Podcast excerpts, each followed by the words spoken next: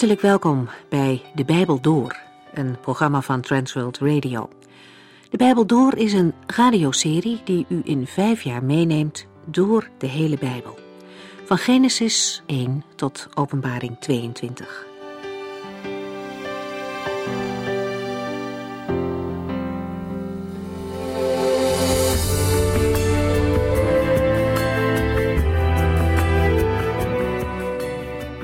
In Matthäus 5 staat de grondwet voor het koninkrijk van de hemelen, ook wel de bergreden genoemd. De Heer Jezus gaf dit onderwijs speciaal aan zijn discipelen, aan de mensen die hem willen volgen. De vorige keer werd al gezegd dat er twee uiterste opvattingen zijn over de bergreden. Ik vat het nog even kort voor u samen. Aan de ene kant is er die opvatting dat de bergreden het evangelie is. Daarin zou de kern staan waar het om gaat. Behandel de mensen zoals u wilt dat ze u ook behandelen. Maar als dat de kerninhoud van het evangelie is, dan missen we toch het belangrijkste, want hoe is er dan verzoening van zonde mogelijk? In de bergreden gaat het nog niet over het sterven en over de opstanding van Christus. De basisprincipes voor het koninkrijk van de hemel staat erin, maar niemand wordt een burger van het koninkrijk door zich alleen aan de bergreden te houden. Dat kan toch alleen maar door Christus? Hij betaalde aan het kruis onze schuld. Zijn dood en zijn opstanding zijn het goede nieuws. En wie de bergreden het enige belangrijke deel van de Bijbel noemt, beperkt het evangelie op een onaanvaardbare manier. Aan de andere kant zijn er mensen die zeggen dat de bergreden niet voor ons vandaag geldt. Nou is het wel waar dat de Heer Jezus nog niet als koning zichtbaar over deze hele aarde regeert. En pas dan, als dat gebeurt, zal de bergrede helemaal tot zijn recht komen. Als grondwet voor de onderdanen van zijn rijk. Maar dat betekent niet dat de volgelingen van Christus in deze tijd het onderwijs uit de bergreden zomaar aan de kant kunnen leggen. Er staan in die bergreden lessen over hoe God wil dat wij ten diepste met elkaar omgaan. En we worden inderdaad niet gered door het houden van deze regels. Het heeft trouwens ook niet zoveel zin om deze geboden op te leggen aan mensen die God niet kennen. Maar als u en ik, als wij Christus als Heer willen volgen, dan kunnen we beslist niet zeggen dat we helemaal niets met die bergreden te maken hebben.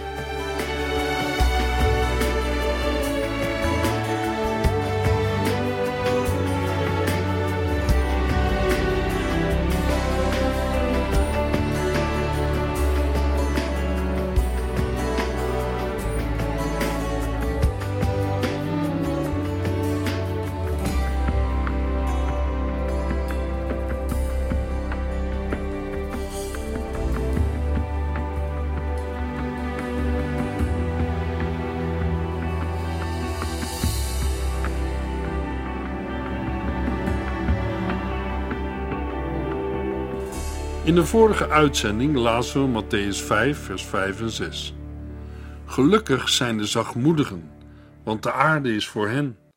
Gelukkig zijn de mensen die er naar hunkeren dat Gods wil wordt uitgevoerd, want zij zullen volkomen tevreden worden gesteld. Welke mensen zijn dat? Mensen die er naar hunkeren dat Gods wil wordt uitgevoerd. Dat zijn mensen die die er God hebben leren kennen in hun leven.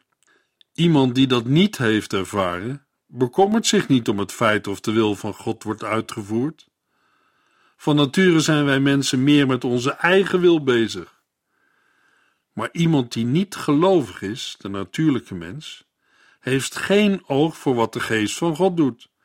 Voor hem is dat allemaal onzin. Hij begrijpt er niets van, omdat het alleen geestelijk te doorzien is. 1 Korinthe 2 vers 14 de natuurlijke mens staat tegenover de geestelijke mens. Een geestelijk mens heeft bemerkt dat Christus zijn of haar gerechtigheid is. 1 Korinthe 1 vers 30. Dankzij God hebt u nu uw leven in Christus Jezus. Daardoor is Christus zelf wijsheid voor u geworden. Door hem staat u rechtvaardig tegenover God en hij heeft u apart gezet en bevrijd. Matthäus 5, vers 7. Gelukkig zijn de mensen met een liefdevol en helpend hart, want zij zullen zelf liefde ontmoeten en hulp ontvangen.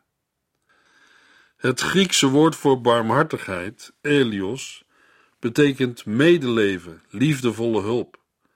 Dan gaat het niet maar om een uiterlijk medeleven, maar om een volkomen inleven van de naaste in zijn of haar situatie. De Heer God heeft op deze wijze barmhartigheid bewezen toen Hij in de gestalte van zijn Zoon, Jezus Christus, naar deze wereld kwam. Niet omdat wij het hadden verdiend, maar omdat Hij met ontferming over ons bewogen was en medelijden met ons had. Hij heeft onze zonde afgewassen, ons nieuw leven gegeven en ons vernield door de Heilige Geest. Titus 3, vers 5.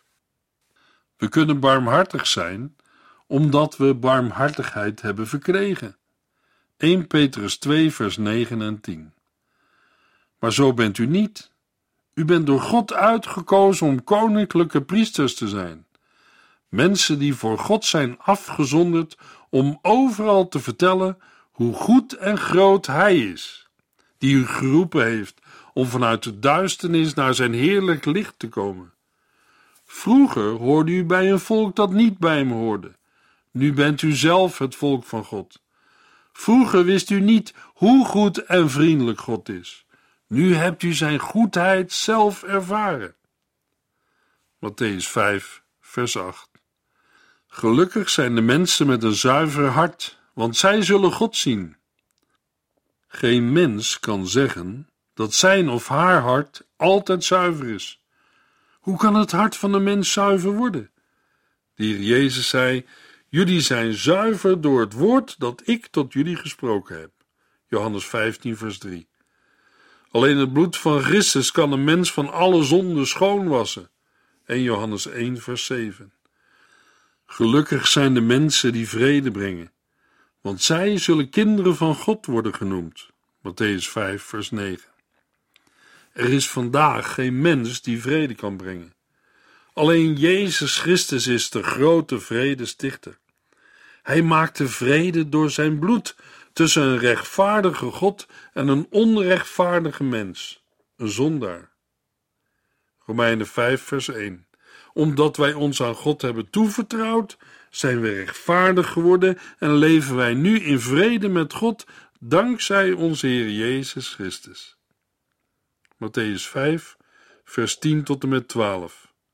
Gelukkig zijn de mensen die vervolgd worden omdat zij Gods wil doen, want het koninkrijk van de hemelen is voor hen. Gelukkig bent u als u beledigingen, vervolgingen, leugens en laster te verdragen krijgt, omdat u bij mij hoort. Juich van blijdschap, want in de hemel ligt een geweldige beloning voor u klaar. Vroeger zijn de profeten immers ook zo vervolgd. Jezus past het voorgaande op zijn discipelen toe. Ze worden aangespoord om zich te verheugen, niet ondanks, maar over de vervolging.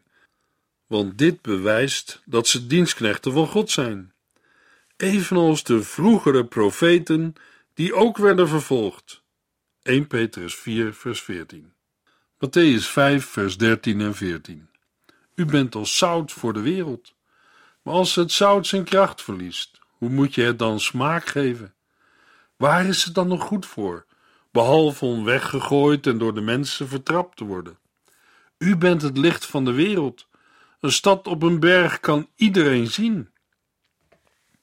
Gods volk is in elke tijd en onder alle omstandigheden zowel zout als licht in de wereld. Het probleem vandaag is dat heel veel christenen hun kracht als zout en licht hebben verloren. Wij mogen zout en licht zijn in onze buurt en waar we ook gaan. We hebben geen licht van onszelf, maar het woord van God is licht. Een licht zijn betekent het woord van God op de een of andere manier zaaien uitdelen. Er zijn veel manieren waarop je zout en licht in de wereld kunt zijn. Matthäus 5, vers 15 en 16. Men steekt immers geen lamp aan om er vervolgens een emmer overheen te zetten. Die lamp moet toch op een standaard staan en licht geven voor iedereen in huis. Laat daarom ook uw licht voor alle mensen schijnen. Als ze dan de goede dingen zien die u doet, zullen zij uw hemelse Vader eren. Dit vers zegt dat gelovige mensen zijn licht zo in deze wereld moeten laten schijnen dat de Vader in de hemel erdoor wordt groot gemaakt. Ook de bergreden stelt God centraal en niet de mens. Matthäus 5, vers 17. Denk niet dat ik ben gekomen om de wetten van Mozes en de woorden van de profeten af te schaffen. Ik ben juist gekomen om er de volle betekenis aan te geven. Christus kwam niet om de wet te vernietigen, maar om de wet te vervullen. Hij heeft de gehele wet tijdens zijn aardse leven gehouden en vervuld. De norm voor de mens was hij in staat te voldoen. Daardoor is Jezus Christus in staat om elke gelovige met zijn gerechtigheid te bekleden. Gods normen zijn niet veranderd, maar een mens kan er niet in eigen kracht aan voldoen. We hebben een redder nodig, we hebben genade nodig en we kunnen genade krijgen als we tot Jezus Christus komen. Matthäus 5, vers 18. Ik zeg u met nadruk tot het moment waarop hemel en aarde vergaan, blijft iedere letter, ieder leesteken van de wet van kracht, totdat alles gebeurd zal zijn. Dit drijft mij naar het kruis van Christus, want de enige manier waarop ik de wet kan vervullen, is door Hem te aanvaarden die de wet heeft vervuld, Jezus Christus. Matthäus 5, vers 19. Wie zelfs maar het kleinste gebod afschaft en anderen leert dat ook te doen, zal de kleinste zijn in het koninkrijk van de hemelen. Maar wie zich aan Gods wetten houdt en anderen leert dat ook te doen, zal in het koninkrijk in hoog aanzien staan. De geboden zijn geen weg tot redding, geen manier om redding te ontvangen, maar een heenwijzen naar de redder. De dokter stelt de diagnose, maar hij is zelf het medicijn niet. Daar komt nog bij, als je het juiste medicijn niet inneemt, bijvoorbeeld omdat je het maar onzin vindt, dan word je ook niet beter. Dat is wel je eigen verantwoordelijkheid. Het aanvaarden van Christus als uw persoonlijke redder en zaligmaker is uw eigen verantwoordelijkheid. Dat kunt u aan niemand anders delegeren of vragen. Matthäus 5, vers 20. Want ik waarschuw u, als u zich niet meer houdt aan Gods wetten dan de Bijbelgeleerden en de Fariseeën, komt u het koninkrijk van de hemelen zeker niet binnen. We hebben Christus nodig om dat voor ons te doen. Matthäus 5, vers 21 en 22. U hebt gehoord dat tegen onze voorouders gezegd is: U mag niemand doodslaan, en wie iemand doodslaat, zal veroordeeld worden. Maar ik zeg zelfs: iedereen die kwaad is op een ander zal veroordeeld worden. En wie een ander uitscheldt, moet zich voor de rechtbank verantwoorden. Ja, die zal voor het hellevuur komen te staan. Welke rechtbank zou deze aanklacht serieus willen behandelen? Jezus gebruikt alleen qua vorm de rabbijnse manier van onderwijs, climax en casuïstiek. Inhoudelijk leert hij totaal anders. Niet pas op moord, maar al op een scheldwoord staat doodstraf. We moeten wel toevoegen dat er omstandigheden zijn waarin boos zijn en harde woorden wel geoorloofd zijn. Marcus 3, vers 5 en Matthäus 23, vers 17. In vers 23 tot en met 26 spreekt Jezus over die situaties waarin iemand ons schade heeft berokkend en wij daarom iets tegen hem of haar hebben gekregen. Het is niet mogelijk met God verzoend te worden als we ons niet met onze naaste verzoenen. De heiland roept op om haast te maken met het vereffenen van de schuld en zich met de aanklager te verzoenen. De heiland waarschuwt om een leven te leiden dat niet met God is verzoend. Waarom? Omdat de schuld van ons mensen zo groot is dat het een eeuwige straf betekent. Matthäus 18, vers 34. We lezen Matthäus 5, vers 27 en 28. De wet van Mozes zegt: U mag geen overspel plegen. Maar ik zeg: wie met begeerige ogen naar een vrouw kijkt, heeft in zijn hart al overspel met haar gepleegd. Zou er ergens een man zijn bij wie dit nooit is gebeurd? De Heer Jezus laat hier zien dat het zondige verlangen gelijk is aan de zondige daad. Het gaat hier niet om het kijken naar een vrouw in het algemeen. Matthäus 5, vers 29 en 30. Als uw oog u tot verkeerde dingen brengt, ruk het dan uit en gooi het weg. Want het is beter één lichaamsdeel kwijt te raken, dan dat uw hele lichaam in de hel wordt gegooid. En als uw hand u tot verkeerde dingen brengt, hak hem dan maar af en gooi hem weg, want het is beter één lichaamsdeel kwijt te raken, dan dat uw hele lichaam in de hel wordt gegooid. De Heer Jezus toont met een drastisch voorbeeld aan dat verzoekingen en zondige gedachten meteen radicaal aangepakt moeten worden, zodat deze niet in daden kunnen worden omgezet. Als dat wel gebeurt, is dat een bewijs van een bewuste keuze voor de zonde en tegen God. De bergrede dringt u, jou en mij naar het kruis van Christus. Daar mogen en moeten wij om genade smeken. Matthäus 5, vers 31 en 32. De wet van Mozes zegt: als iemand van zijn vrouw wil scheiden, moet hij haar wel een brief meegeven waarin staat dat ze niet langer zijn vrouw is. Maar ik zeg: als u zich van uw vrouw laat scheiden zonder dat zij met een andere man gemeenschap heeft gehad, drijft u haar tot overspel. En wie met een weggezonde vrouw trouwt, pleegt ook overspel. De Heer Jezus gaat terug naar de oorspronkelijke bedoeling van de Heer God, zoals we die lezen in het zesde gebod en opmaken uit de instelling van het huwelijk bij de schepping. Bij de bespreking van Matthäus 19 ga ik verder in op het vraagstuk van de echtscheiding. Matthäus 5, vers 33 tot en met 35.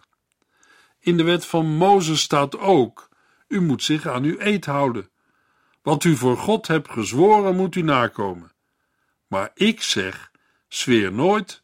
Zeg niet: Ik zweer bij de hemel, want de hemel is de troon van God. Of ik zweer bij de aarde, want de aarde is Gods voetenbank. Of ik zweer bij Jeruzalem, want dat is de stad van de grote koning. De Fariseeën maakten onderscheid tussen het zweren bij de naam van God en zweren bij geschapen dingen. Het eerste had bindende kracht en van het tweede kon men zich terugtrekken. Maar God is Heer over heel zijn schepping, daarom is elke mijn eed een krenken van zijn naam. Om de betrouwbaarheid van gesproken woorden te verzekeren, werd er in het dagelijks taalgebruik regelmatig gezworen. De Heer Jezus zegt dat wij mensen moeten zijn die geen eed hoeven af te leggen. Een volgeling van de Heer Jezus moet zo betrouwbaar zijn dat wat hij zegt voldoende is. De Heer zegt dat een kind van God onder alle omstandigheden te vertrouwen moet zijn. Hij zegt, Matthäus 5, vers 37, Houd u aan uw woord. Ja is ja en nee is nee. Wat u meer zegt, komt van de duivel. Matthäus 5, vers 38 en 39. De wet van Mozes zegt: oog om oog en tand om tand. Maar ik zeg u: verzet u niet tegen wie u kwaad doet. Als iemand u een klap op de ene wang geeft, keer hem dan ook uw andere wang toe. De wet in het Oude Testament was ingesteld om te voorkomen dat iemand zichzelf ging wreken en het recht in eigen hand nam. In het tweede gedeelte leert Jezus zijn discipelen niet te procederen tegen hun aangedaan onrecht, maar liever te lijden omwille van het discipelschap. Paulus kon zeggen: De kopersmid Alexander heeft mij veel kwaad gedaan. De Heere zal hem zijn verdiende loon geven. 2 Timotheus 4, vers 14. In het koninkrijk zul je in staat zijn om de andere wang toe te keren. Als iemand in een proces uw hemd opeist, geef hem dan ook uw jas. Als iemand u dwingt om één kilometer met hem mee te lopen, ga dan twee kilometer met hem mee. Als iemand u iets vraagt, geef het hem. En als iemand iets van u wil lenen, weigert het dan niet. Matthäus 5, vers 40 tot en met 42. Volgens de wet had een schuldeiser geen recht om de mantel van de schuldenaar voorgoed tot pand te nemen. Hij moest het hem voor zonsondergang teruggeven. Exodus 22. Een discipel moet zijn bereidheid de rechtszaak te mijden daarin tonen dat hij zijn tegenstander niet alleen het geëiste, maar zelfs meer dan dat vrijwillig geeft. In het vervolg wordt het geïllustreerd aan de hand van een praktisch voorbeeld. Het Griekse woord dat met dwingen is vertaald, stamt van een Perzisch leenwoord dat koerier betekent. Deze Perzische koeriers hadden het recht om iedereen voor hun werk in te schakelen. Ze konden paarden vorderen en de eigenaar ook dwingen om hen te helpen. De Romeinen hebben dit van de Perzen overgenomen en heeft dit gebruik zich ontwikkeld tot voornamelijk militaire vorderingen van mensen en vee. Iedere Romein van hoge rang kon dit afdwingen. In de tijd van de Heer Jezus was dit bekend. In het voorbeeld dat de heiland gebruikt, is gedacht aan het dragen van goederen of bepakking over een afstand van één mijl. Een Romeinse mijl was bijna anderhalve kilometer. Ook in dit voorbeeld vraagt de Heer Jezus om meer te geven dan wordt geëist. De versen die we hebben gelezen staan in het kader van vergelding. Maar we mogen het ook breder zien in het kader van het helpen van onze naasten. Niet gedwongen, maar vrijwillig. Natuurlijk, wij moeten hen behulpzaam zijn die in nood zijn. Er zijn heel veel prachtige christelijke projecten die door gelovigen kunnen worden ondersteund en gedaan. Historisch gezien hebben ziekenhuizen, opvanghuizen en andere werken van barmhartigheid, in de Bijbel worden ze liefdewerken genoemd, altijd de verkondiging van het evangelie gevolgd. De vrucht van goede werken hoort in het leven van een gelovige aanwezig te zijn. Matthäus 5, vers 43 tot en met 45. U hebt gehoord dat er gezegd is: heb uw naaste lief en haat uw vijanden. Maar ik zeg: houd ook van uw vijanden en bid voor wie u vervolgen. Als u dat doet, bent u echt kinderen van uw hemelse Vader want hij laat zijn zon opgaan voor goede en slechte mensen. Hij laat het regenen voor rechtvaardigen en onrechtvaardigen. De Heer Jezus zelf is het beste voorbeeld van de vervulling van deze woorden. Hij genas zijn vijand. Hij bad voor zijn vijanden en stierf voor hen. Romeinen 5, vers 10. Vroeger waren wij vijanden van God, maar doordat Gods Zoon zijn leven voor ons gaf, is die vijandschap veranderd in vriendschap. Het zegenen van hen die ons vervloeken en het bidden voor onze vervolgers gaat ervan uit dat we hen vergeven hebben en spreekt over onze gezindheid bij het liefhebben van onze vijanden. Matthäus 5, vers 46 en 47. Als u alleen maar houdt van de mensen die ook van u houden, krijgt u geen beloning. Dat doen zelfs bedriegers. Als u alleen maar vriendelijk bent voor uw vrienden, doet u niets bijzonders. Dat doet immers iedereen. Ook hiermee bevestigt de heiland dat de volmaakte liefde ook de vijand lief heeft. Daarna sluit het vijfde hoofdstuk van Matthäus af met vers 48. Daarin zegt de Heer Jezus dat gelovigen volmaakt moeten zijn. Wees volmaakt zoals ook uw hemelse Vader volmaakt is. Hoe is dat voor u, jou en mij mogelijk om volmaakt te zijn? Dit liefhebben is alleen maar mogelijk door een ingrijpen van God zelf. Romeinen 5, vers 5. Hij heeft ons hart gevuld met zijn liefde door de Heilige Geest die Hij ons heeft gegeven. Hij heeft zijn liefde in onze harten uitgestort. Wij zijn aangenomen in Christus, in de geliefde. Er is geen veroordeling voor hen die in Christus Jezus zijn. Wij komen in Christus door geloof in Hem. De enige manier waarop we volmaakt kunnen worden is door geloof in Christus. Hij rekent ons Zijn gerechtigheid toe. Dan begint het proces van de heiligmaking, waarin de Heer ons steeds meer verandert naar het beeld van zijn Zoon. Het is absoluut te vergeefs en onmogelijk om volmaaktheid te bereiken door onze eigen inspanningen. Wij zijn niet volmaakt. Een mens zal dat ook regelmatig ontdekken. Maar wie zich mag overgeven aan de Heer Jezus Christus, die ervaart een vrede die alle verstand te boven gaat. Denk niet dat je als schepsel tegen de schepper kunt zeggen: Kijk eens wat ik heb gedaan, kijk eens hoe goed ik ben. Maar naar Gods normen zijn wij niet goed genoeg. Allen hebben gezondigd en missen de heerlijkheid van God. Er is niemand die goed doet, zelfs niet één. Dat is niet in de Bijbel opgeschreven om een mens depressief te maken, maar om tot Christus te brengen. Wij mensen hebben een redder nodig. En die redder, die is er.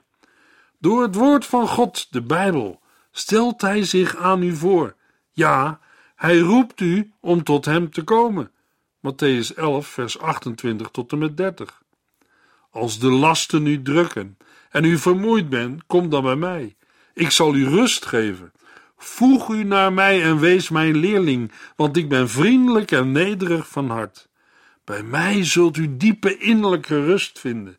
Wat ik van u vraag, is nooit te zwaar, en de last die u voor mij moet dragen, is licht. Wat zal uw en jouw antwoord zijn op de vraag van deze koning? Kom dan bij mij en voeg u naar mij en wees mijn leerling. U moet een gerechtigheid hebben die beter is dan die van de schriftgeleerden en de fariseërs. Zulke gerechtigheid is alleen bij Christus te vinden en van Hem te ontvangen.